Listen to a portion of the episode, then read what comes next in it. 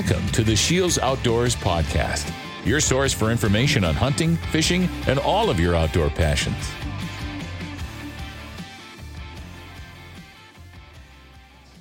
Hello, everybody, and welcome to the Scheels Outdoors Podcast. My name is Mike Anderson, here with my co host Ashley Sorensen.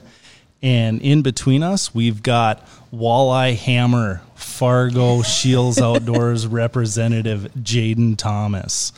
How are you guys doing today? Great. I mean, that was quite the introduction there. yeah, I'm, I'm, doing pretty good. nice, nice. I mean, sorry we got to pull you from the floor and pull you from a boat, but uh, we're going to do some walleye talk on this one. You okay with that? Works for me. Had the day off anyway, and right after this, I'm headed right to the water, so works out. Perfect. So, talk to us about uh, what's going on on the water. Uh, fishing's been good. Um, I think for a lot of people in the Midwest, it's been no secret. Uh, we had a very we had a very late winter. Um, winter was long. It was hard. Um, ice came off really late, but then things started happening really, really quickly. Uh, water temps skyrocketed. I know uh, for myself personally, that last week of May, first week of June, I was on the water for about five days straight, and in that five day span, I saw the water temp rise 10 degrees. It's one of the fastest jumps I've ever seen. I've ne- I've at least in my time, you know, I'm not that old, 26, but I've never seen the water this hot this early. We're already in like mid late July temps for mid June. Um, so with that comes some challenges, but as long as uh, people are able to adapt and not get kind of stuck in a rut or fishing memories, uh, fishing's still been really good. Mm-hmm. Yeah, you touched on the changing water temperatures, how fast it happened, and you know I, I, saw that firsthand too. Like we have a we have a lake place here in like Lakes Country, Minnesota, and the ice was still on on May second, and on May 29th or 30th, I had my feet in the water on the pontoon. So like less than a month, we went from ice to like me in the water, like not dying. Insane, right? yeah, it's just wild. And, you know, like uh, growing up here, I've I've seen a lot of like you know long winters. You know, we're if you grow up in the Midwest, you're really no stranger to um, a long winter. And kind of always the running joke. Some of those years will be, oh, is ice going to be off by opener? You know, Minnesota walleye opener usually the well, I should say it's fishing opener now. They changed that a couple years ago. Mm-hmm. Um, but fishing opener is usually the second week in May, somewhere around that time. And always the running joke when it's long winters is like, oh, is ice going to be off by opener? you know, and it usually always is. This was the first year I was like, we might we might not have ice off before opener. Like yeah. it, it, was cutting it close. I think it came off about seven to ten days before the opener which wow. is wild. Pretty crazy stuff. So that is affected then the way you are fishing, and we're talking walleye, right? Yep. yeah. So for for the walleyes, um, I think what we saw a lot across Midwest this year um, was kind of a different spawn. Um, somebody's water, it was really good. Like I spent a lot of time on Devil's Lake uh, this last spring, and the fishing was incredible. Um, the kind of the double-edged sword you get when you have late winters like this is a lot of things happen really fast. Um, the fish will push in, a lot of fish will push in the small areas really quickly, um, both to feed kind of in their pre-spawn stages, which results in phenomenal fishing. Um, some of the biggest fish get caught uh, of the year during that time. Um, kind of the flip side of that is if when things happen very quickly, like I said, when the water temps start warming up kind of faster than the fish are ready to spawn, um, you may not have the best spawn. Uh, mm. A lot of the fish, like those bigger females, will may reabsorb their eggs instead of uh, dropping them.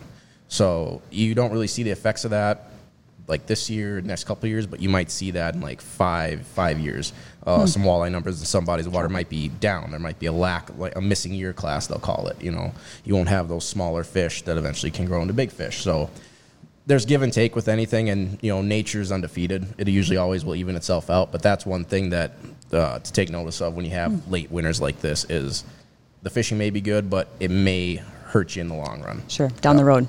Mm-hmm. So you did some talking about spring fishing, and immediately I just was chomping at the bit to ask you this next question. So, um, for those of you that don't know, Mr. Jadyn over here recently joined the Dirty 30 Club on 30 inch or bigger walleye.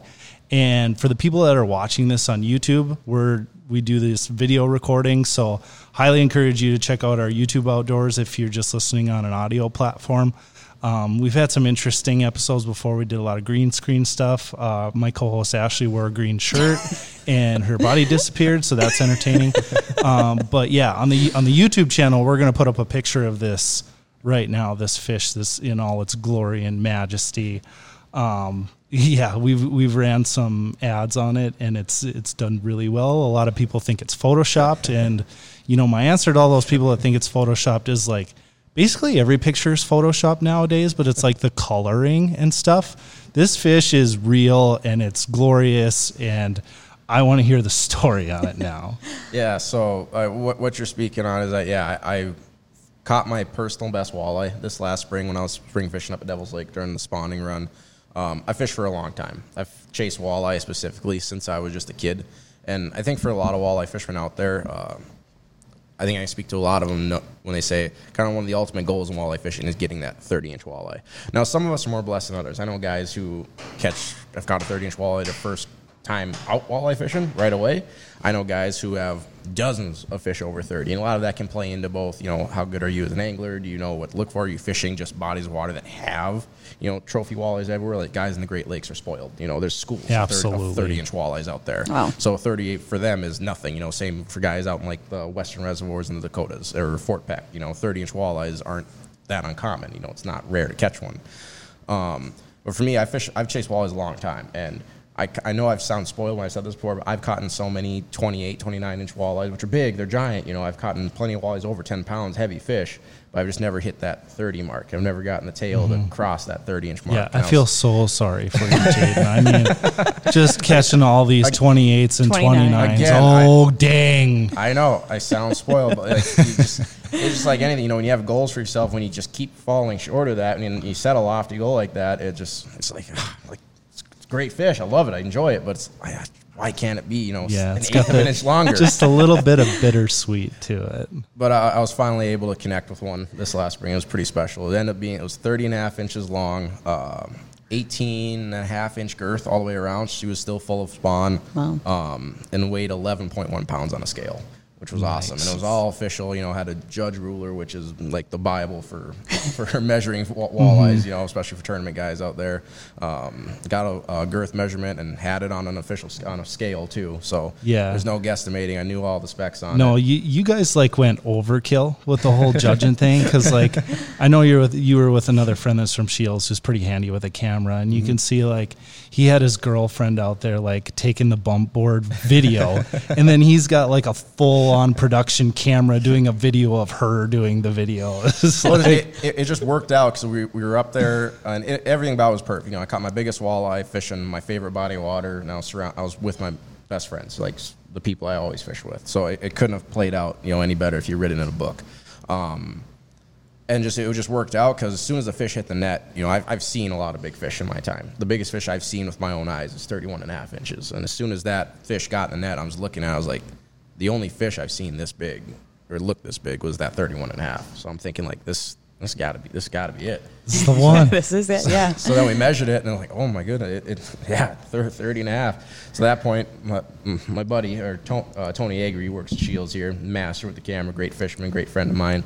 Um, he said, like, hey, I have my professional studio camera with, it's in the truck. Uh, if you want, I'll go get it, and we can do this right. I said, if you don't mind, I'd really appreciate it. So we kept the fish in the net, kept it in the water, you know, took ultimate care of it. You know, I'm, I'm huge on catch and release, especially, and not just catch and release. You got to take care of these fish, especially when they get that big, that old. They're special fish. They've earned the right to live. Um, so you got to do everything you can with it.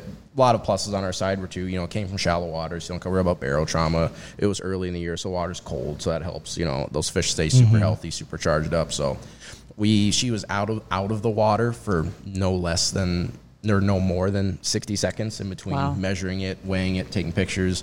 Um, she was in the water the whole rest of the time, and right after we were done, she kicked off in less than five seconds. So I have no doubt she's out there swimming around, super healthy. And as big a fish she was, usually those are very old fish. Um, she probably was an older fish, I'd say around that 15, 20 year range. Wow. But I mean, super healthy. All her fins were intact. There was no beat up from the spawn. All her teeth were still there and very sharp. She had tons of strength.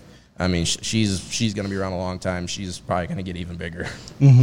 what went through your mind when you first just set the hook on it? So what's funny about that was so uh, Tony's girlfriend was fishing like right next to me. She saw the bite. Like she saw my rod just go boom, you know, and we had like half hour before we had caught a pair of like 27, 28 inches, big fish too, you know, but she saw the bite and literally she saw it, she said like, oh my goodness. And I set the hook and the rod just folded over and just right away I was like, this is heavy. Like this is a heavy fish.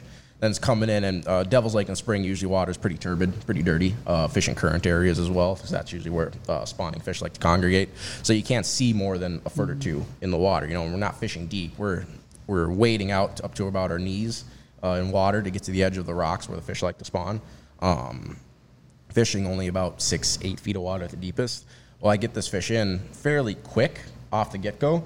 And it's like as soon as that fish started feeling like it, it kind of realized it was hooked, you know, it was coming up shallower and started to feel the pressure. It turned, and I just saw the tail. The tail was ma- the tail was massive. It looked like it looked like a broom. Like, and right away I was like, that tail is way bigger than the tail on those 27, 28 inches. That that is huge. And then just started peeling lines. So what I thought was gonna be a quick battle ended up. I probably fought it for about two to three minutes, which doesn't seem like a long time, but in the heat of the Oh, moment, it's an eternity it's when an you're eternity. trying to get your hands on it. Especially when you're talking like you know freshwater fish in general. Like, again, like salmon, lake trout guys, saltwater guys are probably like that's nothing, you know. But like for a walleye fish, I mean, a couple minute fight, that's that's a fight. Yeah, that is. Yeah. you know. Absolutely. So and made a, a lot of runs. Just kept bringing it in, kept bringing. it. Every time I get close, it had she had more energy in her. Like I said, she was super healthy fish, super charged up, full of strength. And then finally, it was coming in and just saw the head enter the net and the whole body kind of laid out in it. I was like, oh my god, that thing is way bigger than I thought initially thought. that thing is huge. So yeah, and again, said we got it in. I'm just looking at. it, I'm like, that's one of the biggest walleyes I've ever seen like in person. Mm-hmm. And I caught it. I caught it. Yes, And that's I, mine. I did that. I did that. Oh. No, and that's I mean that's a great story, and you know a lot of people can relate to it too. Maybe not from a 30 inch aspect, but just bringing back memories of that biggest fish you've ever caught. It's it's a lot of fun. And it goes back to, like I said, like, you know, I, I set a goal, you know, a long time ago, I want to get a 30 inch walleye. And again, like, may, not everyone's goal has to be 30, you know, it could be, you know, 28. If you only caught a walleye, like, lo- that's 22 inches length, that's your biggest, you know, you catch a 24, 25, that's a great fish. That's still a big fish, you know, and that's, every, I believe everyone, every time you go out fishing in general, I always set goals, you know, for the day. And it's just, I think a lot of people can relate to when you do set a goal and you finally achieve it, whether quickly or over a long length of time, it's a very gratifying feeling. Yeah. What what type of goals are you setting then? Whether it's 30 inch or is it pounds or is it how many fish? Uh, so I, I, I, I love walleyes, and especially love big walleyes. I just I like big fish in general of any species because uh, I'm a true believer that big fish are harder to catch. Obviously, if you look at a lot of species, and it pertains not just walleyes, but really anything in anything in nature, you know, the biggest specimens of any species, you're gonna have the species structure is set up like a pyramid, right? Where you have your biggest, oldest, you know, animals at the top of the pyramid, and that's the smallest portion. You know, they're the, usually the smallest in population. Um, and as you go down, you know, size structure, they get bigger and bigger and bigger. Um, so when it comes to walleyes, I I love chasing walleyes. I'll catch walleyes of any size, but I really love big walleyes. For me, big walleyes start talking like 25, 26, 27, 28. Then you get giant, 29, 30, 31.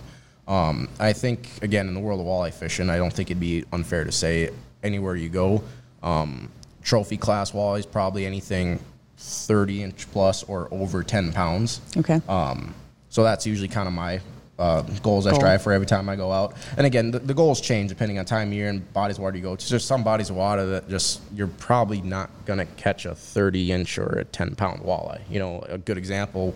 Live in Fargo here. I fish a lot of the west central Minnesota region. You know, Otter Tail County, County, uh, Becker County. A lot of lakes, a lot of great walleye fishing. There's a lot of smaller lakes that have good walleye populations, but not a ton of them.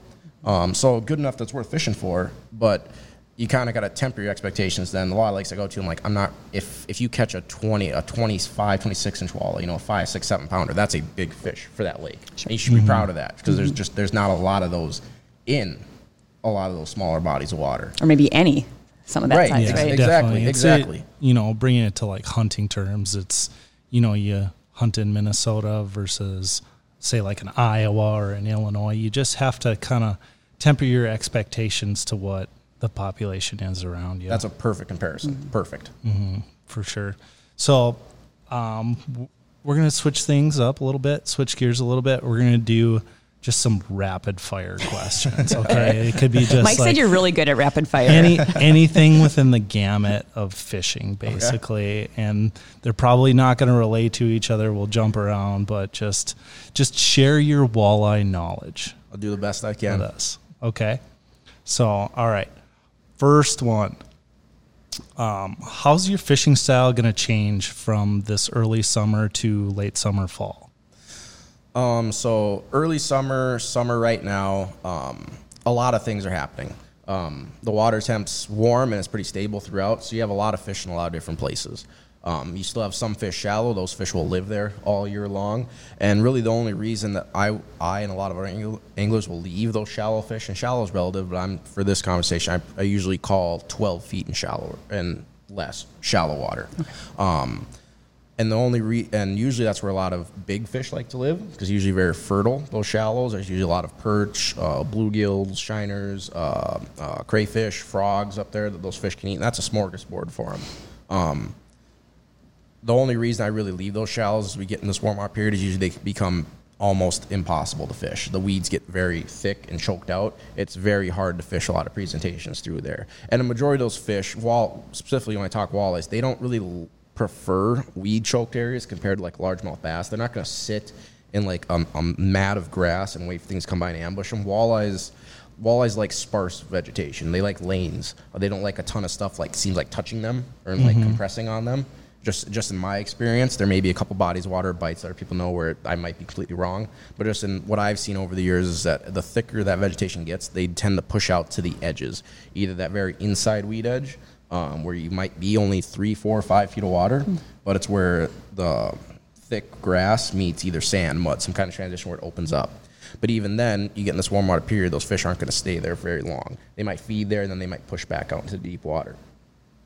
What's more common this time of year, you'll see the deeper weed edge be prevalent. Usually anywhere from 15 to 25 feet of water, depending on how deep your weeds will go. And again, that's usually very abundant with perch, shiners, um, bluegills. Again, a lot of those bait fish, uh, leeches, uh, bug hatches. Um, it's again, it's a it's a smorgasbord of food. And once you get out of the spring spawn, after the spawn, the only thing that matters the fish is food. The only thing on their mind the rest of the year is food. Um, and as you get into this spring, this early summer, this summer period, this warm water period, it's when more food's available than ever before. Like I said, there's a lot of things going on. There's bug hatches, um, uh, all kinds of bait fish are swimming around. There's more food at this time of year till we get to about mid end of August than there will be any other time of the year. So what that does is fishing can be really good, but typically you see very concentrated bite windows.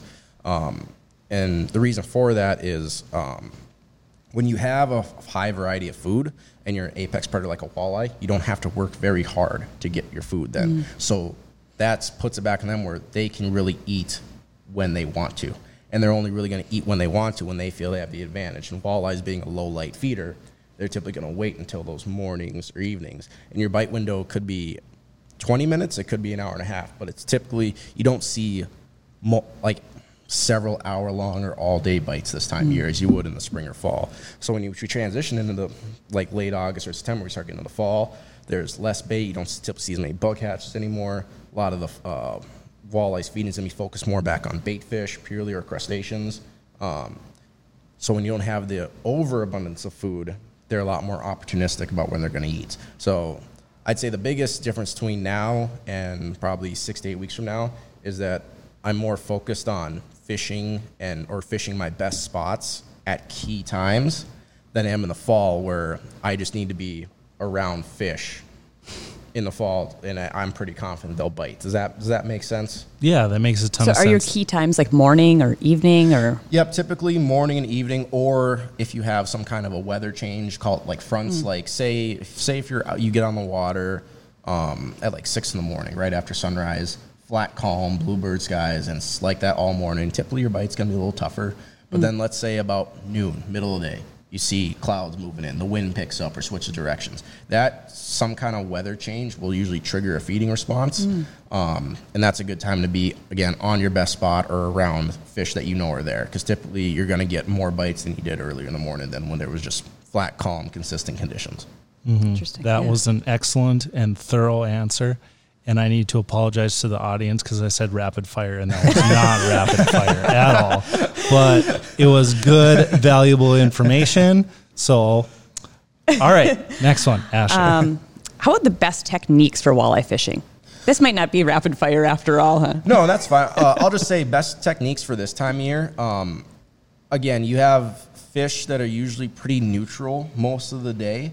Um, they're only active for maybe a couple points throughout the day. So a lot of it this time of year is triggering bites. Um, so my go-to technique for now and through the rest of the summer and the fall is rip jigging. Um, and rip jigging is a, a, technique that's really expanded over the last few years. Before it was really all about uh, rip, ripping glide baits, such as Rapala Jigging Raps, mm. uh, shiv- moon, uh, uh, moonshine shiver minnows, um, Acme Hyper Rattles, these big, heavy, dense baits, anywhere from half ounce to a full ounce, with a, a, plastic fin on the back. That when you rip these baits, they fall very quickly because they're heavy lead. But when you rip them, they dart very erratically what that does is it, it, it, imitates an injured bait fish. So that'll trigger a fish to, to react to bite. It, you, I like to say you make those fish make a decision. You know, either they're going to bite or they're going to not. Which sounds, you know, duh, but but really, you know, you're triggering a response. A, a walleye, even when it's not in a feeding mood, is said it's neutral, which means it can bite, but it's not really looking to feed. Um, when it has an injured bait fish around, it, again, they're predators. They're opportunistic. You know, they don't know when they might eat again. So it's very hard to ignore a dying or fleeing bait mm-hmm. fish going right by their face. So now until set through the fall, a lot of rip jigging, ripping those glide baits, or if they're shallower and more like weed cover, I I throw a lot of heavy jigs, like three ace or half ounce jigs with uh, plastics on them and just kind of imitate the same deal. You don't have a plastic fin on it, so it's not as erratic, but that bait's falling very quickly. You snap it up, you know, three, four feet at a time, and it darts forward, falls again, darts forward, falls again, looking like a dying, injured bait fish. Mm-hmm. So that's another good tactic I use a lot this time of year. Oh, I've never heard of that, so that is very interesting to oh, me. Oh, you got to get into the rip jig, it's fun. It's like just, a lot, a lot of people say walleye who think walleye fishing is boring. That's kind of the old narrative. Um, it nothing's more exciting than getting on a good rip jigging bite. You would not believe how hard these fish will hit, how far they'll chase these baits, and usually a lot of times it's a good way to kind of weed through smaller fish and just target the bigger fish in the system. Sure, interesting. Yeah. Mm-hmm. Honest opinion: jigging Rap versus Shadow Rap. Ooh, um, they're both they're both great. Um, I'd say if I could only have one, I'd probably still take the OG Jigging Rap. Um, the Jigging Shadow Rap just came out this last year, at least was available in the U.S. this last year. Our friends to the north in Canada had it all year last year, so they got to play around with it, and we're just posting monster fish catches. Now I had to take that a grain of salt because I'm like, oh, you guys are in Canada, you know, Cana- Canadian fishing is great. They grow them pretty big like. up there. They grow them big. they have a lot of them, right? But uh, I think the difference people should understand is that so when you're talking about the regular Rapala jigging Rap, you had a number seven and a number nine. A number seven weighs five eighths of an ounce, very heavy, very small, about two and a half inches long. A number nine uh, jigging Rap was seven eighths of an ounce, almost a full ounce, nine centimeters long, about three three and a half inches uh, long. These baits are very heavy; they fall very fast. Uh, it takes a lot of work to rip the like. If you rip a number nine jigging Rap for a full day, like you're gonna feel it. You're gonna feel it. You get like tennis elbow or like pitcher's elbow. Like it's it, it's a workout, but it's rewarding because usually you trigger a lot of bites and catch some really big fish doing it, and a lot of fish. The, the what the shadow Rap does is it fills a hole in that there was a lot of time, especially uh, I've been using forward facing sonar a lot the last couple of years. Mm-hmm. Um, I've seen where almost that that quick fall and that or that heavy bait can almost hurt you in that sometimes these fish being neutral, yes, you can trigger them to bite, but you can also scare them away. You can spook them. Where that bait's falling too fast, mm-hmm. they're not ready for it. Also, it could be, and you see this in a lot of lakes, especially this time of year where there's a lot of bait. These fish don't have to work very hard to usually get their food. They become lazy. They're not going to chase as, as much or maybe as often or maybe as far. So the thing with the Rapala jigging shadow rap is it's the size of a number nine it's the weight of a number seven, but it falls even slower than a seven. I'd say it falls like three times hmm. slower. It's it's I couldn't believe when I first got to start playing around with it a little while ago in the water. I just held the next side of my boat, just dropped off a couple feet, and just started uh, just ripping it, playing around, so I could see how it looks in the water. Falls very very slow, which was awesome. Mm-hmm, so what yeah. that does it's is very just, realistic, right? And it, it gives the, those fish, you know, where they're maybe spookier, a bit lazier, more time so get underneath that bait because typically with these rip jigging baits too, how a walleye will attack it or wants to eat it, they want to get under it, get under it, come up and inhale it. um, with that Rapala Jigging Shadow Rap, now with more hang time, they can have more time to get to you know position themselves underneath it and hit it exactly how they want. So fills a really good niche that was missing for a while. All right, what percentage of the time do you use live bait versus plastic? I know you've talked a lot about plastic. You know, um, every year it seems I use less and less bait, live bait, um, especially in when I'm just fishing for fun. Um, tournament fishing is my true passion. Um, I'm a very competitive person, always have been. I think like a lot of tournament fishermen, you know, I grew up playing sports. Uh, my sport was basketball growing up. Well, then you know, you get out of high school, you know, I still pl- would play basketball for fun, but like you can't, you know, you're not really what are you competing for anymore? I wasn't good enough to play at college ball or anything like that. You know, I was going pro. Um, but I always loved tournament fishing, um, both for the competitive side of it and even at a young age watching tournaments. I remember watching the PWT, the FLW, NWT, MWC, all these professional walleye circuits. Um, one thing I took away at an early age was it seemed no matter where they went, what time of year, or how bad the conditions were, you know, snowing, raining, blowing 30, you know, as long as it was safe to go out, you know, not, you know, waves big enough to capsize boats or no lightning, you you, you got to go out. You're going out, you're fishing against, you know, 50, 80, 100, 200 other anglers. Someone always wins. Someone always finds them. There's always fish biting somewhere. And those guys, you have to figure it out if you want to cash a check, you know, if you want to make a living doing that. So that always really, that, that stuck with me, even at a really young age. And I just knew, I was like, I want to be a tournament fisher, I want to compete. But also, I knew if I did tournaments, I would have to go to places I've never been before. At maybe times a year, I wouldn't go there but that's no excuse because those guys don't have an excuse either. I, you got to catch them.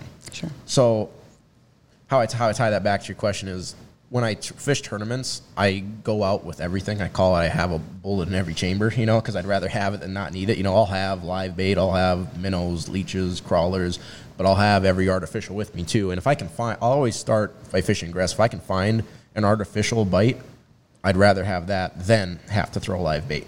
But you know, if the best bite's on live bait, I'm gonna do, I'm gonna go with what the best bite is. That's gonna give me the best chance at winning.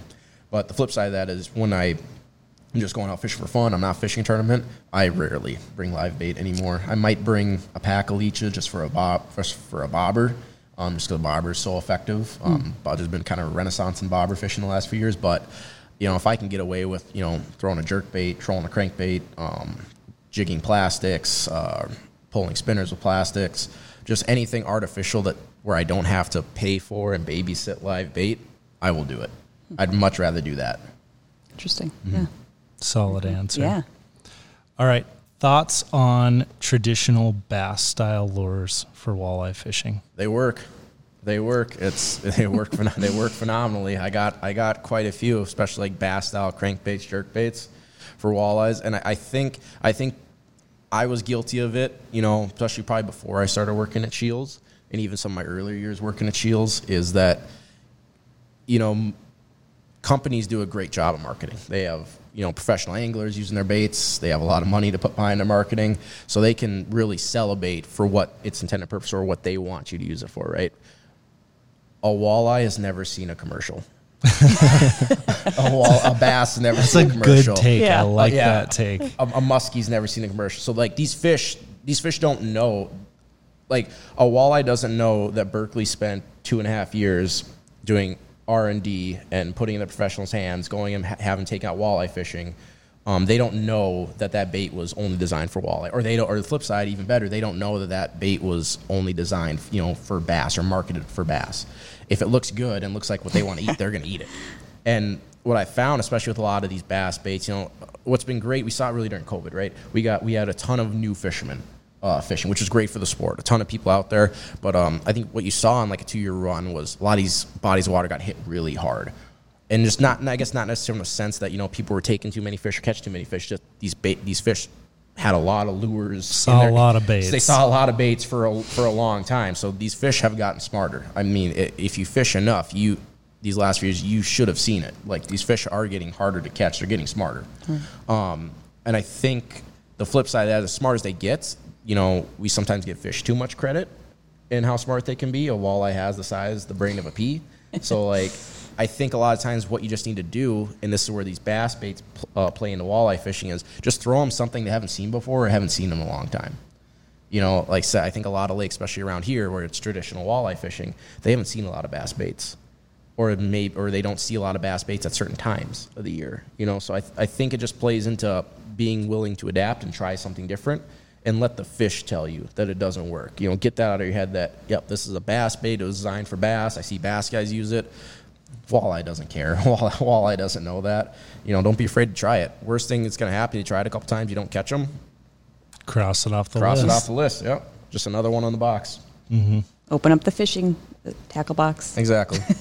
Okay, so you talked about a lot of people have started since COVID. Mm-hmm. So, what are some of the most common mistakes beginners make when walleye fishing? Um, I think b- biggest thing is just fishing. You, can't catch what's not there. I say that a lot to people. Um, so I think just taking a little bit of time to do their research. You know, uh, there's so much information available out there these days. Um, I've said this on multiple other platforms too. So like, if people have heard me talk before, probably know exactly what I'm gonna say. But like, go online. Uh, Minnesota Lake Finder is a great option. You know, Minnesota DNR, North Dakota Game and Fish, South Dakota Game and Fish. You know, a lot of these, any lake that has a public access on it is typically. It, these gov- these governments they don't stock lakes unless there's a public access on it. You know, they, they don't stock private lakes. You know, if, if the public can't access a lake, they don't stock it.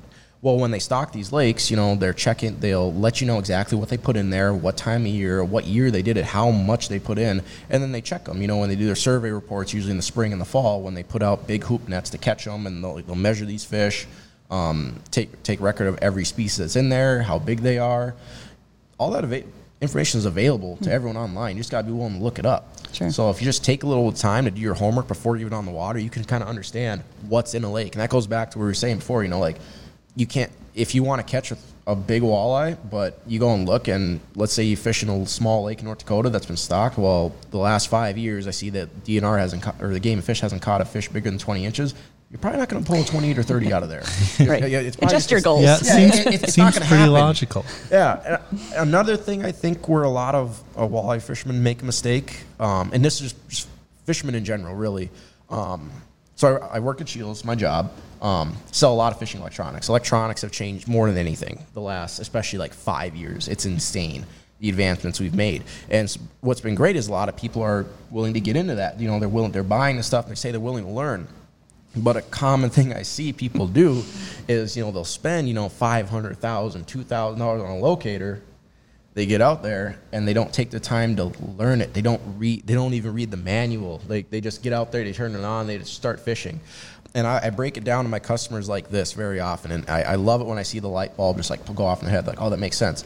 Let's say, you know, the average fisherman doesn't get to fish a ton. You know, I, I fish a lot. I fish, I try to fish once, twice a week, like all year round. So I, I get out on the water quite a bit.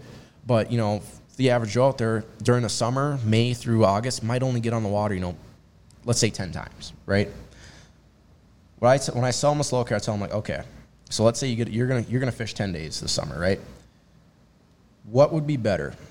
You're to take this brand new unit and you're not, you don't read the manual, don't take the time to learn it. Would you rather every 10 days you go out be frustrated because you don't know exactly how to run this unit, don't know what you're looking at? Or is this better option? Your first day out, spend the day, half day, even an hour, just driving around, pushing buttons, learning how it works, and then enjoying the other nine days that you have your brand new unit that you invested all this money in. And usually when I put them like that, you kind of pop. They're like, "Oh, that makes sense." Like, yeah, it does make sense. Like, like, like, why, why would you buy something and not know how to use it, and then at the end of the season, you're like, "Oh, this is junk. Like, uh, it it doesn't work." No, you just you just don't know how to run it.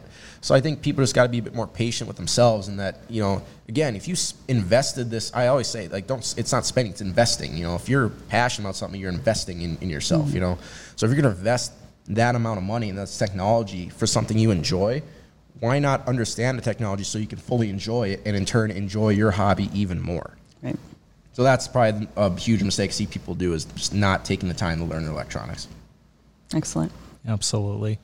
Um, walk us through your rip jigging setup, and does it ever change? Yeah, so um, I, I'll break this down into two steps. If, rip, if I'm rip jigging plastics and then rip jigging like uh, like jig, like jigging Raps, like hard hard body baits. Uh, for hard body baits, I like um, a seven foot. Uh, the specific one I use is a seven one medium fast. Uh, medium power, fast action rod from 2B Fishing. That's the one I use. Um, when I first started rip jigging, like jigging Raps, I was six to six foot, medium light fast. Because the, the theme was these these jigging Raps were originally ice fishing baits, so they had very small hooks on them. They were very heavy. So what happened was a lot of times when you set the hook, uh, and usually when these fish hit these baits, you have two different bites. It's either it's on the fall on like a semi taunt line, you just feel wham. It's like your rod got hit by a truck. Or very common too is the bait will hit the bottom, these fish will pin it to the bottom. You rip up, and these fish are just there. Well, regardless of the bite, you have a very small hook, an ice fishing hook, like a size six, eight, ten treble hook, and even on the front and back, a jigging Rap has a hook on the front back. They're strong hooks, but they're not big. So you're not grabbing a lot of this fish's mouth. And I think what people forget about walleyes too, being in a predator, walleyes have very bony mouths. There's not a lot of soft tissue in that mouth. So you have a small hook, not penetrating very deep and not grabbing a whole lot of that fish's mouth. And then on top of that, you have a very heavy bait, half ounce to an ounce bait. So, and you hook into a big walleye, big walleye strong. I just talked about, you know, like bought a 30 inch walleye for a couple minutes. It's going to throw its head around. You know, walleye's notorious for the head shakes. You know, that's all. Is you hook up some, oh, what do you got? Oh, feels like a walleye. I got big head shakes. Yeah. They're throwing that bait around. It resulted in a lot of lost fish. Um, so when I first started learning jigging Rap, the common theme was use shorter, softer rods because also sh- ripping a shorter rod all day was a lot easier than ripping a seven foot rod. Well, as we advance through the years, rods have gotten better. They've gotten lighter. Um, and the other thing was, as these fish have gotten smarter, like when jigging Raps really first popped on the scene about 10 years ago, you could throw a jigging Rap anywhere, any time of year, and it seemed to work. Well, again, fish get smarter. They get, you know, they get wise to us. We've had to fish further away from the boat. Casting them long distances has become the kind of the norm now. Well, with casting these baits of long distance, you want a longer rod. One, you can throw it farther, and then if, the, if they bite at the end of your cast, you know, further away from the boat, a longer rod picks up more line on the hook set and keeps fish pinned better. And a longer rod is better for fighting fish, especially big fish that can throw their head around, throw their weight around a lot. So that's why I eventually graduated to a longer rod. I went to a medium too, because again, you're throwing these heavy baits, you want a more backbone. Um, just be able to move that bait and then get a better hook set. Um, and again, rods have gotten lighter over the years, so you could use a heavier, stiff, uh, a heavier power rod, a stiffer action rod, while not sacrificing the weight of the rod. Does that make sense? Like a, it wasn't such a heavy rod in your hand to fish with all day. Um, so that's why that's why I have the rods I have. That's the specs I have on my jigging rods. Um, then when you talk about the reel, I typically like used to use a lot of 2500 size uh, Daiwa and Shimano reels. Um, I now have upgraded to 3000 size reels, just bigger size spinning reels. Um, for, and if you're a Pflueger or a, a Abu Garcia guy, I'm talking like size 30, 35s, even 40s. Um, the reason being using a bigger reel, one, you have more line on your spool. Again, we're talking about fishing very long casts, uh, fishing further away from boats, so you want plenty of line capacity. But the biggest reason, too, is when you're ripping these baits, you're doing very hard rips, you know, anywhere from two to five foot rips. So there's a lot of slack in that line. Um, which you want some slack to be able to, on the fall to make that bait work properly, but you need to be able to pick it up really quickly too, so you can connect with the fish on the hook set when you do get a bite. A 3,000 size reel picks up more line on the turn than a smaller reel does. Um, and I think you're seeing that a lot in the bass world where it started. You know, guys in three, four thousand seems to be the norm, and it's slowly creeping in the walleye world, especially in some of these you know, more aggressive techniques um, where it's important to get that line pickup on the turn. Um, so that's why I use a, a larger size reel. Um, and then with the line, I pretty much I, I always use a braid. Um, I'm pretty much exclusive 10 pound test braid. I like Fireline myself, but Suffix Power Pro is good too. Um, and I use high vis. Uh, I use either a white or like a high vis green. Um, I don't like the dark, like smoke blacks or like the low vis greens, which seem to be more popular, but I'm starting to sway people more to the other side when I talk to them in the store. Uh, for two reasons. One, it's easier to see with the eyes because again, you, I'm all the best jig fishermen I know are line watchers. Um, doesn't matter where you're jigging live bait, plastics, or these rip jigs. You want to be able to watch that line to see if it jumps, that's a fish hitting it, or let's say you're popping off bottom and you know it takes three seconds for that lure to hit bottom. You rip it up and it falls and stops after a second. Bottom didn't change. Fish grabbed it. So you're watching the line, especially on windy days where you can't feel as much. You want to watch your line for any changes. Um, the other thing too is those fish, believe it or not, it's harder for them to see a white or a high vis green line in the water than it is a dark colored line. And the reason being is those fish look up. You know, when you, and I always tell people, when you swim to the bottom of a pool and look up, or the bottom of a lake, right, and you look up, it's bright because you're looking at the sun, right? they can't white and high vis green co- uh, blends in better with sunlight than a black or a dark green. It's going to contrast. Right. You know, people get so caught up in how does line look to you. Well, we look looking down into the water. Fish are looking up. So use a high vis line. It's going to blend in better. But and the ultimate reason too why it really doesn't matter. It's more important for you to see the line than the fish is because I'm always also using a fluorocarbon leader. Um, typically with these rip, with these heavy baits, I'm using anywhere from 12 to 15 pound fluorocarbon, very stiff um, line because these baits will have a tendency to roll over themselves, and that stiffer line will prevent it from getting hung up and uh, hooked up on the bottom hook when these baits are uh, darting around. Also, you want uh, fluorocarbon for abrasion resistance. We're usually throwing these around rocks, timber, uh, zebra mussel infested a lot of lakes, like little razor blades that. Yeah, we have those on- in our lake. Yep, you, so you know exactly what I'm talking about. They have very sharp edges that just destroy line. Um, another reason too, you're fishing for walleyes. The fish with teeth. You know, they don't have you know as sharp a teeth as pike. They're not going to saw through your baits that super easily. But you catch enough fish that start inhaling the bait, you know, it's going to wear it's going to wear on your line. So you want some abrasion resistance there, and then also uh, fluorocarbon. It's uh, super. It's completely invisible in the water. The way it reflects uh, sunlight in the water, it just disappears. So again, you can use a high vis line. If the end of the day, if you're still scared about fish seeing your line with a high vis braid, they're not going to see it if you use a fluorocarbon leader. They don't care. And then I always uh, connect the two with a ball bearing swivel because these baits will spin a lot and they're very erratic, so it can put line twist in your line. So if you use a ball bearing swivel, it'll eliminate that. So that's my setup for rip jigging baits. When I'm snapping plastics, I like specifically a 610 medium light power, extra fast action, again from 2B fishing. Um, I like that because it's a soft rod with a very quick tip. So I can pop those plastics really well. I have great feel, but when a fish does hit it, I can set the hook immediately. That tip folds over instantly. I always that and I drive that hook perfectly into the mouth. And I like a extra fast, quicker tip because when you're drip jigging plastic, you're not worried about a small ice fishing hook or a treble hook. I'm usually using a, a jig with one solid big hook on it, meant for plastic. So I have no issue driving that hook in that walleye's bony mouth. And again, I'm using a braid, eight to ten pound test. Um, a little bit smaller reel, like a 2,000 or 2,500 size, just to balance out a little bit better with a little shorter rod than a 7-1. And again, I'm uh, 8 to 10 pound test braid, high vis, and I'm connecting that to uh, 10 to 12 pound test fluorocarbon leader again for invisibility.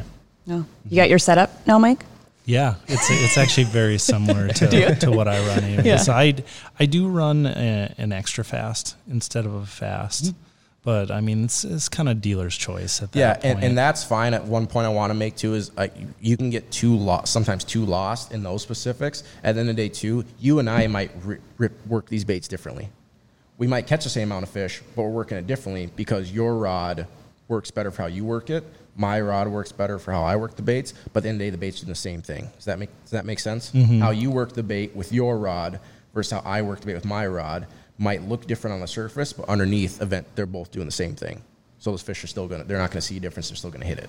Yep, great answer. And it's just a it's a way to kind of tweak your setup a little bit Mm-hmm. too. You know, if they, if you're not catching them the exact way you did last time, you know, switch it up, switch your cadence a little bit. You know, Um, you mentioned this earlier about um, that walleye you caught, the 30 inch, that it was only out of the water for like 60 seconds max. So, how do you properly release a walleye? I think that's like something a lot of people don't know, probably beginners do. Yeah, and um, especially with bigger fish, you know, bigger fish uh, have more weight and they've been around longer. So you just them being older, said I believe they've earned the right to live. You know, you want to be, take care of them as much as possible. They're hardy, but you don't want to abuse them. And I guess what I mean by that is, you know, keep in the water as long as possible. When I'm fishing in the summer in my boat, my live well always has water in it. So like if I catch a big walleye, I'll throw it in the live well right away while I get you know the camera ready. So that way it's in the water, uh, recuperating as long as possible. You know, if you don't have a live well, if you net it, just leave it in the net, just so hanging over the side of the boat. Just have it so it's immersed, so those gills are immersed, so it can breathe, right? And it becomes more important as the water gets warmer, as we get, uh, as the, just the temperatures get rise. It's harder on the fish because I equate it like this: like if you pull a walleye out of 75 degree water and it's trying to catch its breath, even leaving the water, it's like if I have you go run go run around a gym three times, then I put you in the gym where it's 90 degrees say, okay, catch your breath. You're still to have a tough time, you know? So one key port when the water does get hot is you want to minimize as little as possible. You know, keep that fish in water as much as possible, but even still, you know, get that fish unhooked, get your picture, let it go. Um, so one, keep in the water as much as possible, either a net or a live well. And then uh, two, have tools ready. um, you know, have a pliers, know where it's at in your boat. I got like four in my boat, like just scattered, just scattered about. You can never have enough. You, you, you, you True really story. I mean, and, I- and you never pick up the one that you thought you were going to pick up. Exactly. Exactly. I know tons of people. I've been in tons of boats where you know you get a fish. Where's pliers? I don't know. You know, it, it just it happens. You know, but if you have the more you have, the more likely you're going to run into one. You know, it's in the corner here. Um, so yeah, uh, taking care of them. Uh, big thing too, especially with big walleyes, and I think this is important. Any fish 24 inches and bigger, try to avoid the single vertical hold as much as possible. You're gripped by the gills and holding straight up and down. It's a lot of pressure on those fish internal organs, and they can uh, tear away and then result in internal damage. And that fish will swim away from you, and you think it's just fine. You know, 20 minutes later, it might Might not make it. Yeah, it might not make it. It might die. You know, you, you think you did everything right, but then at the end, it just it didn't. You, you didn't. Sure. So uh, do the two fish hold. You know, hold in the gills like normal, but instead of vertical, go horizontal and keep a hand like right underneath, right next. To the fish. So to I have to touch the fish. You do have to touch the fish. Okay, yes. thank you. No. Yeah, and that, that- it's it's not as important on the smaller fish, you know, like under 22 inches, Sure. it's fine. But on those bigger fish, you really you really want to do a two hand horizontal yeah. hold. Yep, and that's any that's any fish, muskies, uh, pike, big bass. Um, you want to do a two hand hold. Yep, just to support that fish. We're waiting for you to do the two arm hold. You know, the real big guy. Haven't caught one that big yet. Um, and then uh, this is simple, but like, trying your best not to drop it. you know, even like people don't think about, you know, like if you drop a 25 inch walleye three feet and it hits the bottom of the boat, that's a hard fall. It's, you know, if you're a six foot person, that's equivalent to me. I, like if I drop you six, seven feet out of the middle of the air and you hit those, you hit like the boat floor, I don't think you're going to be okay either. Right. You know, like you're gonna be dazed and confused. You're gonna be hurting, and again, you might do some internal damage to that fish that you don't, you can't even see. So just, just be gentle with them. Take your time, but be quick, if that makes sense. Sure. sense. Yep. Take your time in that. Make sure the fish is okay. Make sure it's in the water. Um, get your camera ready. Have your tools available, but then be quick as possible. Get that hook out. Get it in the water. Take it back out. Picture. Let it go. Okay. All right. So I only have one question here from my list of questions, Yep. but it's it's kind of something I want to save for the end because I'd like to get your thoughts on it. Okay. Um, but I do have a list of questions from our Instagram page. So if you if you're not following our Instagram page, Scheels Outdoors, make sure to do that. Awesome page. Um, but I put a I put a question out there on stories like, "Hey, we're having Jadyn on the podcast. Ask some questions." So I'm gonna run through those guys now. If you're all right with that. Absolutely. Okay. So first one, oh, it's I don't have a question. I just want to say this guy is a hammer. Um, yeah, that one may or may not have been from our Fargo Scheels Outdoor page. Um, probably Mr. Matt Schneider. Way to suck up, man. Um, this here's one. What's the best way to catch bass? Um, any way you can. In my opinion, bass will hit anything you put in front of them. no, I'm kidding. Uh, bass mafia do not come for me. Like, I, I, again, I will. Big fish of any species are difficult to catch. You know, big bass, five, six, seven pounders, they don't get big by being dumb. You know, bi- uh, large, big largemouths like that. So, you know, four, five, six pound smallmouth, they don't get big by being dumb. They're very difficult to catch. People who will consistently catch big bass have my utmost respect. Now, if we're talking like one to two pound largemouth, one to two pound smallmouth, I don't think it's that hard. It's not. It's not I that just, I hard. just don't. And, that, and that's that's equivalent to catching like 13 to 16 inch walleyes. It's usually not that hard. So put the They're- line in the water. Yes, the, No. as long as you're around them, they- they'll be aggressive. Because and that, that's just also it ties into a nature of fish. Smaller fish, they don't have as many opportunity to eat. They can't eat as uh, big a variety of of baits as you know bigger fish can, just because of their size. And they have more competition. There's more of them than there are more big fish. And also, they're not just competing with other little fish; they're competing with big fish too. So they have to. If they see something, they usually have to bite it because they don't know when they're going to eat again. They might not get a chance versus a big fish once it gets to you know trophy size it can be a bit more selective you know it it it will only eat its preferred forage or it will only eat when it wants to eat so again bass guys don't come for me Smaller fish of any species are usually tip more easier to catch. But the flip side is if you look at walleye versus bass, bass are inherently more aggressive than walleyes just by nature. It's in their nature. They're more aggressive. Um, so they're a little easier to catch. All right. Best live bait year round. Year round. Um, pro- honestly, they're, okay, they're, they're, I'm going to answer in two ways. Availability and minnow. You can never go wrong with a jig and a minnow for a walleye. You can minnows are available all year round. Um, you can get sucker sucker minnows. Sucker minnows are great for walleyes. They work almost anywhere, all year, anywhere they're legal. North Dakota, you can't use sucker minnows on a jig. I don't want again game and fish. I didn't tell people to go North Dakota jig with suckers. Um, as long as long as they're around, they're they work. You can use a jig and a, a jig and a minnow from ice out to freeze up, and it will work. Is it always the best? Maybe not, but it will almost always work.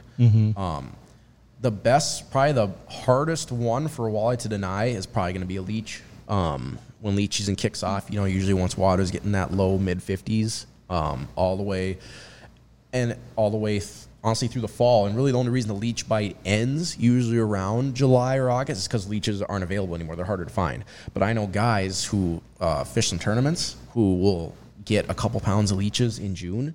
And we'll baby them, take care of them, feed them, clean them, and they'll have them in October. Tell them bedtime stories. They'll- Yeah. Well, they, they, they take such good care of them. They're still so big and juicy, and they, they move around so well. They'll use them in October, and when no one else has leeches, and you know you get to October again, that water's cold. You know, we're getting almost to the turnover period. It's pretty much all minnows. You know, it's minnow bites or artificial baits that mimic minnows. Guys bring out leeches and they'll slaughter fish, slaughter them, and everyone's like, "What? Leeches don't work? You can't get them." No, they work. You, a lot of guys just can't get them. Especially, it's notorious up in like some of these big Canadian tournaments. Um, guys who have leeches in October, or even I've even seen guys in November with leeches. They catch giant walleyes with them, and a lot of them. So I'd say the best one, the best live bait would be a big juicy leech, as long as you can find them.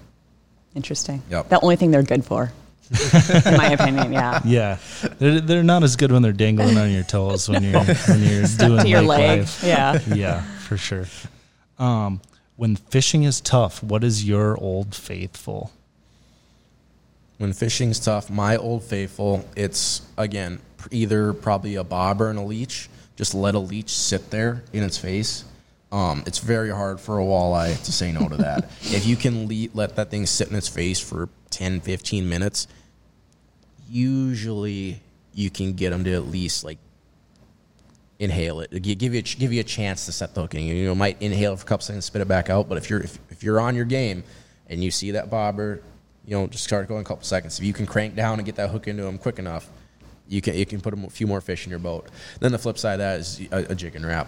Uh, You know, again, like if, if they're not gonna bite or don't want to bite, I'm gonna make them bite. I'm either gonna make them bite or they're gonna spook. At least if they spook, then I'm like, all right, I can go find some different fish. Yeah, Yep. and you know what? There's just something about watching that bobber slowly sink Oh, it just makes you feel like a It's kid, you know, like, with with the decrease in the bobber, the increase in your heart rate, it just like directly offsets. And Bob, it- it's it's so much fun because I think like most of us probably did start by you know catching bluegills off the dock with a bobber and a worm, but it's even better now. Like you, you're out there, you throw a bobber and leech, or like a bobber and a big minnow, or a full night crawler. That bobber goes down. It's not a bluegill. It's some, No. it's something big with teeth. Like, it's gonna put a bend in your rod. It's like that, that. That makes your heart get even going even more. Yeah, absolutely. Um, you can only fish one lake for the rest of the summer. Are you picking pelican, gull, or pokegama?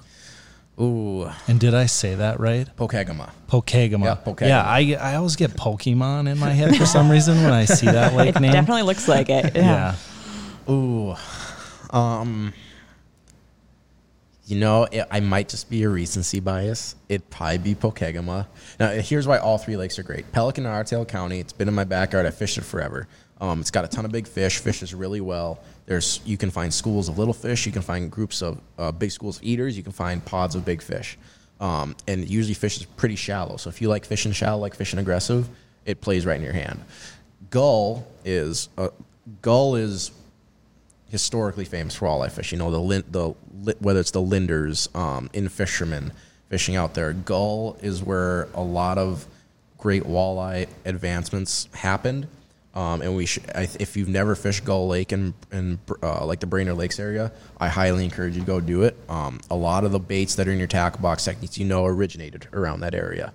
Um, and gull is awesome because it, it's loaded with walleyes and they're pretty. They're they're they're just up like a pure like beautiful gold, like gull gold. One of my buddies, uh, Hayes Baldwin, who guy who guides in the area, Uh, he put me on it. He got me out there for the first time, and it was incredible. My first fish out of there was like 28 and a half, and it was just it was as pretty as can be. Beautiful gold. Um, we fished a tournament, did really well, caught a ton of nice fish, and it's it, it, it's gulls filled with like 20 to 24 inch walleyes. So if you want to learn how to pattern like bigger fish and consistently get on them, great place to go to kind of test your metal because if you can do it out there, you can probably catch them anywhere because they're very pressured, very smart fish. And again, it's a bigger lake, so you can kind of fish a lot of different pieces of structure and kind of fish more to your strengths as well. Pokegama is very unique, and I've heard about it for years. Pokegama, if if I'm getting this right, is technically a reservoir or a flowage because it's created from a dam. Um, the other unique thing about Pokegama is it's one of, if not the only lake in Minnesota that has natural smelt. Um, and a lot of people who fish the western reservoirs in Dakotas will know what smelt do to walleyes. It's like steroids for them. smelt, it's, it's a pelagic, open water, cold water bait fish. So you, you're not going to find smelt like up on shallow rock in the weeds or like traditional walleye structure. They typically hang out over deep basins or over very deep structure. I'm talking like 30 to 100 feet. They could be anywhere in between. Um, so what that does is one, it's like steroids for walleye. These fish grow really big, really fat, really fast, and also it'll ch- those if those once those fish eat those, they realize that's their preferred forage. They're gonna they're gonna go to different areas. Um, I spent a week out there this last week fishing with my cousin, and it was phenomenal. It was very unique. Uh, all our fish came fishing 10 to 20 feet down over like 40 to 60 feet of water, um, jigging, uh, throwing jigging Raps and jigging Shadow Raps at them. And we caught some big fish. Uh, all our fish were like 22 to 28 inches. We didn't catch any small fish. We didn't catch a lot, but we didn't catch any small fish. And that's, again, what all my buddies have told me about. it. A lot of my, fr- I have a few friends who fish a high end level walleye tournament out there. It's the Graha Walleye Shootout, Pokega's famous for. Um, it's a great tournament. It's, a, it's probably the best amateur tournament I know in the state of Minnesota. I just say amateur because it's not like a it's it's part of no like professional circuit, right? It's a standalone tournament, but a lot of high end like professional walleye fishermen fish it. It's filled with some of the best local guides and fishermen in the area, and guys from all over will come over fish it. 'cause it's it's an eighteen thousand dollar prize for first place. Mm-hmm. Yeah, And they- that's a good chunk of change. yeah, it's. I mean, that, that can help a few people. You know, if, you- if you do well, it's it's a good chunk of change for catching five big walleyes. You know, and, and in that tournament format, it's a catch photo lease, so you need your five biggest walleyes possible, and usually it takes. 40 to 45 pounds of wind. So you're talking five fish, usually between 27, 30 inches in one day.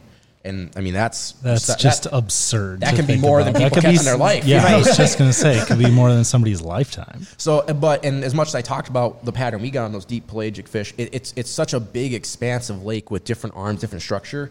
I know guys who were in the top three who caught them in six feet of water. There are guys who did really well in the top ten fishing traditional walleye structure, you know, 15, 25 foot weed beds, rock piles, uh, points. Then I know guys who did well too, fishing the same pattern we did, fishing suspended deep water fish. So it's big in that it, it can spread people out. You can get away from people if that's your thing. It has so much different types of structure and forage that again if you like fishing a certain way you can probably do it. Or if you want to challenge yourself and fish a way that you've never done before or not comfortable doing you can do it. But the thing with either of those is those fish are very big they're very old they're very well fed they're very smart. So you typically don't get a lot of bites or you only have maybe a specific certain bite windows where you can get bites, you earn every single fish you catch. So if you can go out there and you can get, you know, half a dozen big fish a day, you should feel really, really accomplished because you, you again you earn them there, and they're so pretty. They're prob they're right up there with Gull Lake goldfish. Um, the Pokegama walleyes, they're like a almost like a Can- like Canadian shield walleyes. They got like almost like black backs with very deep dark gold sides. They're so they're yeah they're beautiful. Mm-hmm. So you've done a great job selling all three lakes, but I still don't know your answer. I again I, I'd say if I had to pick one out of three, it might just be recency bias. I'd probably take Pokegama. Okay. Just because of that unique factor with the with the smelt in the deep water, it, it's so expansive. There's so much different types of structure, but it, it's filled with big fish. It's filled with big fish. And again, I'm a big I'm a big walleye type of guy. Big walleye guy. Big walleye. Big big walleye guy. Big big walleye guy. Yeah. Gotcha. So I got another question. I got one more Yep. question. So you mentioned it. later today you're going to fishing league. I didn't even know that was a thing. Tell Mm-hmm. Us a little bit about that. Yeah, so again, I live in the Fargo Moorhead area, um, but and it's it's our, our walleye league. Uh, it's put on by the the group is, is Walleyes Are Us, um, and it's it's a great league. I've been doing it um, off and on for almost 10 years now. I got into it when I was about 15, 16 years old. Um, it's the equivalent to walleye fishing what like beer league softball is. You know, it, it's it's great because and I say that I say that, but I still say it's still competitive. But like it's what it is is it's about 10 or 12 events a year, either on a Wednesday night from 6 to 9 or a Saturday morning from 8 to 12. And um, anyone can be a member. Uh, it's like $30 to sign up, and it's $10 per event. And what it is, everyone shows up at, at the lake. We have a, a set a list of events throughout the year from the week after uh, opener in Minnesota till about mid August. Um, anyone can show up. You can fish up to four people in a boat. You weigh your six. You weigh six fish. Um, only one can be over 20 inches, and that'll depend too if you have a slot lake. Like tonight, we're fishing Lida Lake in Otter Tail County, so everything 17, 26 has to go back. So ideally, you're looking for five 16 inches and one over 26. That's ideal. Easier said than done, but that's ideal. but um, and what is oh, everyone throws in ten dollars, and you fish for the allotted time. You come in, weigh your fish, and it pays out first, second, third. Um, and again, it's it's competitive because it's like you know if you're just competitive in nature, you want to do well, and it's not enough money where like if you bomb, you're, you're like, oh my god, like, Yeah. my That's God, a lot, my a lot of money. Yeah. I got to eat ramen Yeah, the rest of the exactly. week on this one. but it's still it's enough where like if you win, you know, it's a couple hundred bucks, a nice little walking around money, you know, Oh, and, and yeah. more, more so bragging And rights, bragging bragging rights, rights, anything, you know, yes. and all like we all get pretty much everyone in the in the league knows each other, like we all get along. There's not really any bad blood, um, and what's what's great about it for people who want to get into it, and the reason I got into it. I, growing up, me walleye fishing when I was younger, it was pretty much strictly dragging around Lindy rigs with night crawlers, leeches, minnows in the spring or fall, and I do some jigging in the spring or fall, but I was mainly a, a rigger. I, I, I dragged around live bait rigs, which was great, but it wasn't always the best thing to do all year round, right? Getting in the walleye league, it made me fish lakes I'd never fished before, or maybe fish them at times I've never fished them before, and said me being competitive, I always want to do well. I learned really quick you can't just drag a Lindy rig with a nightcrawler around all year round and expect to always do well. It, it forced me to learn different techniques and become good at those techniques if I wanted to compete. So again, it, it's it's competitive and will for, and will make you a better angler, but it's not something where it's going to require you know like a, a eighty thousand dollar boat. You don't need a big fiberglass boat, tons of electronics, um, and you're not throwing in entry fees. Where if you come in without your fish, where yeah, like I said you're, you're eating ramen for the next month, they're worried about how you're going to pay your rent. You know, it's it's it's a great opportunity for people who want to learn more about fishing and want to learn more want to learn more about uh, different lakes in the area. So yeah, Walleyes us league in the Fargo Moorhead area. Highly recommend. Uh, we fish lakes all over Otter Tail and Becker County. Um, yeah, can't say enough good things about it. Awesome. Yeah, my my brother just started a fishing league. He lives in southern Minnesota, but he says the same thing too. Like I always loved walleye fishing, but then I started this weekly tournament thing, and now I'm just full on obsessed. And it's a great springboard. Like there's tons of there's you talk to a lot of like high level pros, and that's how a lot of them have gotten to where they're at. You know, to get that competitive itch. You know, you just start fishing some like uh, grassroots type league like this. You get some confidence. You might start doing some bigger local tournaments, start doing well, and then you start doing some pro level events. You know, it just it just it's like a it's a it's a stepping stone for people who maybe want to become, you know, that high end level pro fisherman or maybe develop some kind of career in the fishing industry. It's just another step along the path that can get you where you want to go. Cool. Yeah. There you go. Good luck All tonight. right. Thank you. Yeah. All right. One last customer question. Yep. Uh, working in the fishing department, what is the number one walleye rig you see leaving the shop? you know, um, it's probably been this season and probably more so the last couple seasons. It's been the advancements in plastics. I, we're selling more plat like jigs and plastics than ever before. Um, and it's really cool. All the companies are making advancements. Northland just came out with their new eye candy, which is phenomenal. I It's- absolutely need to try that We- stuff. We, got some. Get over to the store and get some while you can because we're going to run out soon. But uh, it, it's phenomenal stuff. Um, uh, Kalin's has a ton of new great plastics that Tom Bowley's been throwing the last few years. Um, and then there's your old standbys, Berk, uh, Berkley Powerbait Ripple Shad. That's one of my personal favorites. Berkley Champ Swimmer if you want to target some big fish. Um, uh, authentics, the moxies and the ringworms, you know, for spring and fall fishing. You know, those are staples. But it's I love seeing the confidence a lot more people have gotten the mm. last few years in using plastics. Not just traditionally in spring or fall like it used to be, but just all year long. So yeah, it used to be like when I first started, it was kind of you saw jigs and plastics, then you saw it was pretty much all bottom mounts and spinners. Then again, you'd see some jigs, but more for live bait in the fall. But now, and through that progression, you'd see the shop kind of change. We'd uh, you, we'd condense down uh, walleye plastic, start putting more crankbaits or jig and jigging style baits out, more spinners. Um, whereas now it's like you kind of leave the plastics alone as they are and just keep ordering more because people are still buying them because they're using them. And mm-hmm. I don't think this many people would be buying them and using them all year round if they weren't having success. You know, so I think that's been really cool to see, and that's what's been probably the best seller. Just all the new plastics and or just all the new confidence people have in plastics. Mm-hmm. Nice. So I I did save my question for last, but you kind of covered it with that three lake Pokegama thing. You know, you kind of went through your mentality of how you kind of adjusted your fishing styles and uh, and how you love that lake. So you're you're at about like ninety percent completion of my question there. But the last part I got is. Um, you know, what did you learn in regards to like fish mentality and forward facing sonar when you're targeting them in those depths? Um, their their behavior, um, and kind of I with forward facing sonar, as many advancements as there's been, I, I, th- I think what it's done more so than teach us new things, it's confirmed a lot of things we had. And I think in saying that, you you can't say that without giving credit and paying homage to all the people who really came before us in sport. Like I said, the Lindners, all the people who originally worked with In-Fisherman, you know, um, uh, these guys who did it in like the 80s, 90s, early 2000s, even before, let's say, like side imaging came out, you know, or, or even there's just the great 2D sonar, spot lock trolling motors. These all these technology advances made it so much easier for us to fish and also pattern these fish. But these guys were figuring out, you know, these fish behavior and how they acted, where they went, what they did with 2D sonar and paper maps. You know, so like they these it shows you how fishy these guys really were.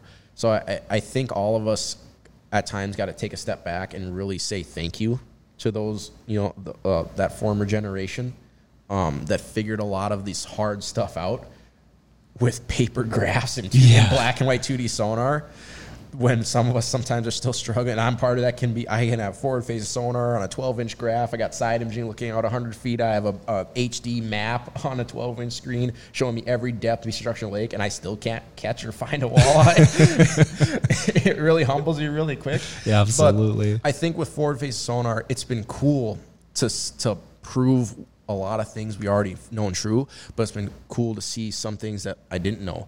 Um, probably the biggest thing I've learned, a couple biggest things I've learned forward facing sonar, how how often walleyes will suspend in all kinds of bodies of water in all different depths. I've I've seen walleyes suspend a foot under the surface in seven feet of water. You know, traditionally, where it, with walleye fishing, always thought you got to be near bottom it's that is not true. Especially I found in clear water, you're better off being in that top half of the water column, regardless of depth, than you are being near the bottom. Because aggressive fish they feed they feed up, and in clear water they'll race up ten feet to eat a bait because that's what they're used to doing. You mm-hmm. know, in clear water, as much as far as those fish can see their bait, bait fish, you know, the prey can see them too. So fish are used to having to stalk them from long distance away, and then when they commit, they got to run them down, either from different depths or different dis- distances.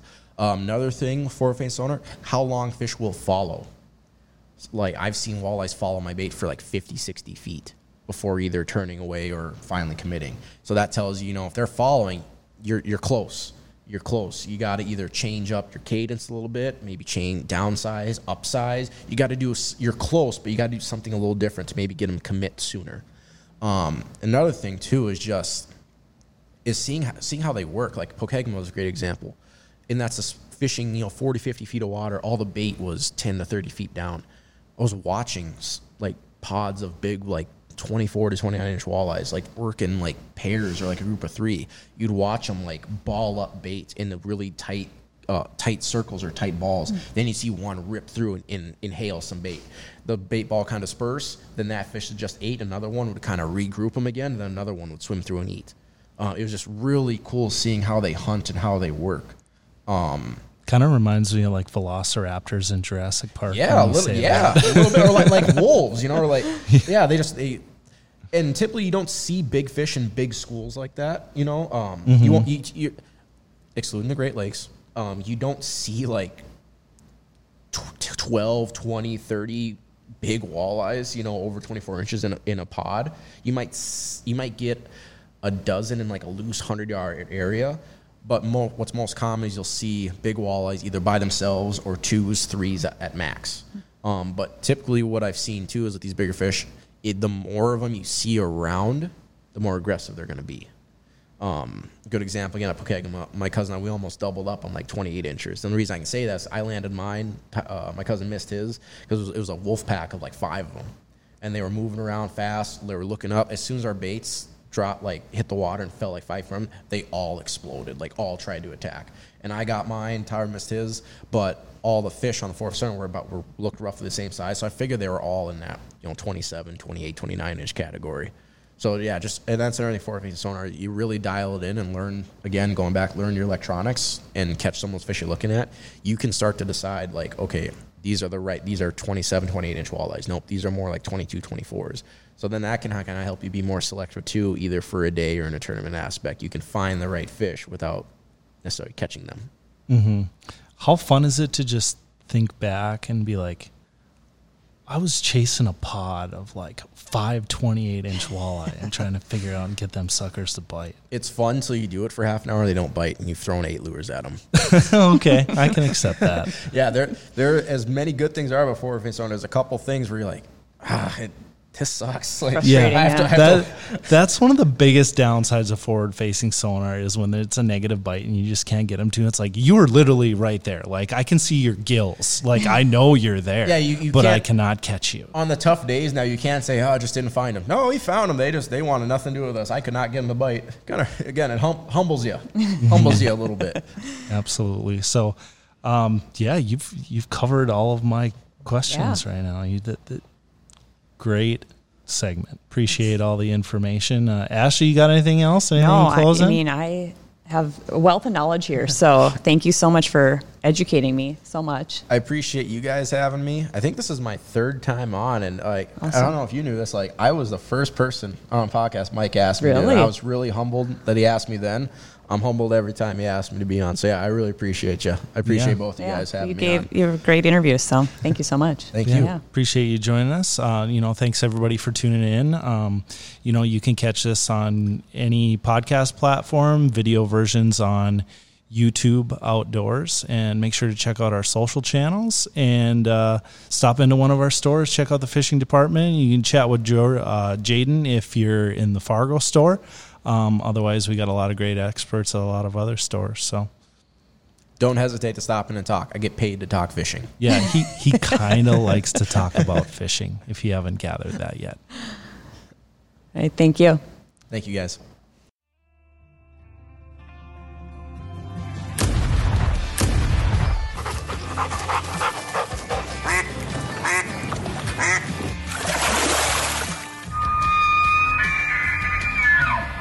Thank you for listening to the Scheels Outdoors Podcast.